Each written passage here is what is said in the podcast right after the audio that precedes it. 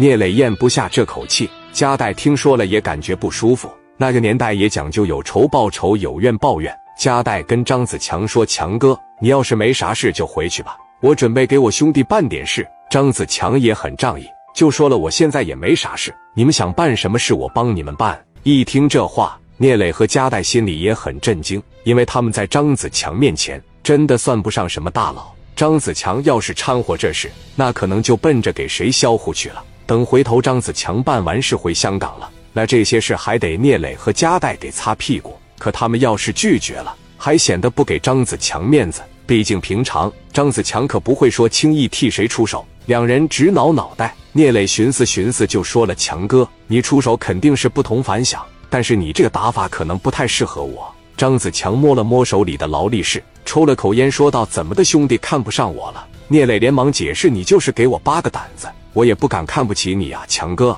但您这一出手，确实是我只在电视、报纸上看到过。要不这样吧，强哥，我打他一顿，然后你帮我勒索点米。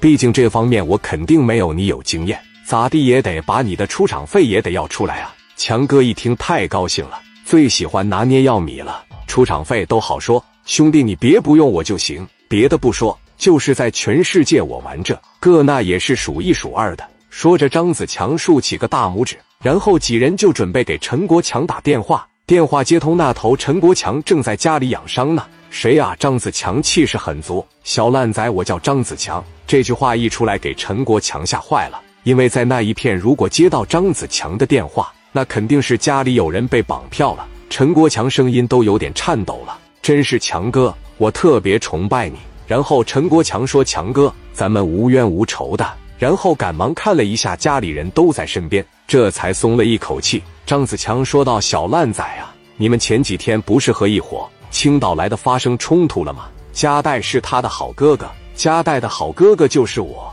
听说你利用关系在有关部门给人家一顿暴打。”陈国强也懵了，下意识就问到：“那强哥，你要多少钱啊？”张子强还没提钱呢。陈国强就反应过来什么意思了，张子强就回到两千万。旁边聂磊和加代也没想到张子强是真敢要啊！听到两千万的时候，陈国强也有点懵。他知道张子强肯定只要现金，两千万现金对于他来说也不好凑合。陈国强就问强哥：“你是不是开玩笑？”张子强反问：“你觉得我像是跟你开玩笑吗？跟你全家人的身家性命比起来，两千万算什么呀？我只给你两天时间。”最好是港币，然后给我送到深圳东门中盛表行。如果超过两天时间，我去东莞打断你的腿，你全家都得死。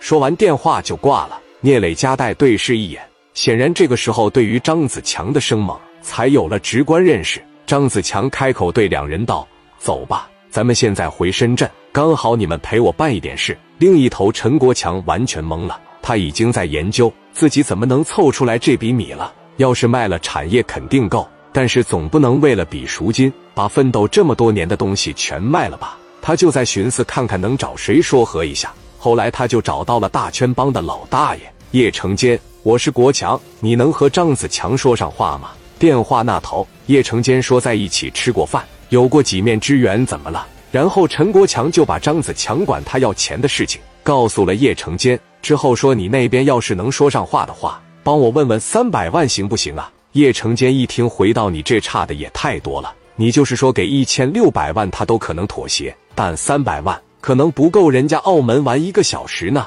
而且我跟人家也不熟，要是说句话再给我卷进来，那怎么办？我不是不想帮你，实在是心有余而力不足啊。说完就把电话挂了。那头陈国强也是十分无奈，就给张子强打了个电话，寻思商量一下。那时候强哥他们已经到了家。喂，强哥，我是陈国强，我现在只能拿出来三百万米，您就放我一马行吗？求您了。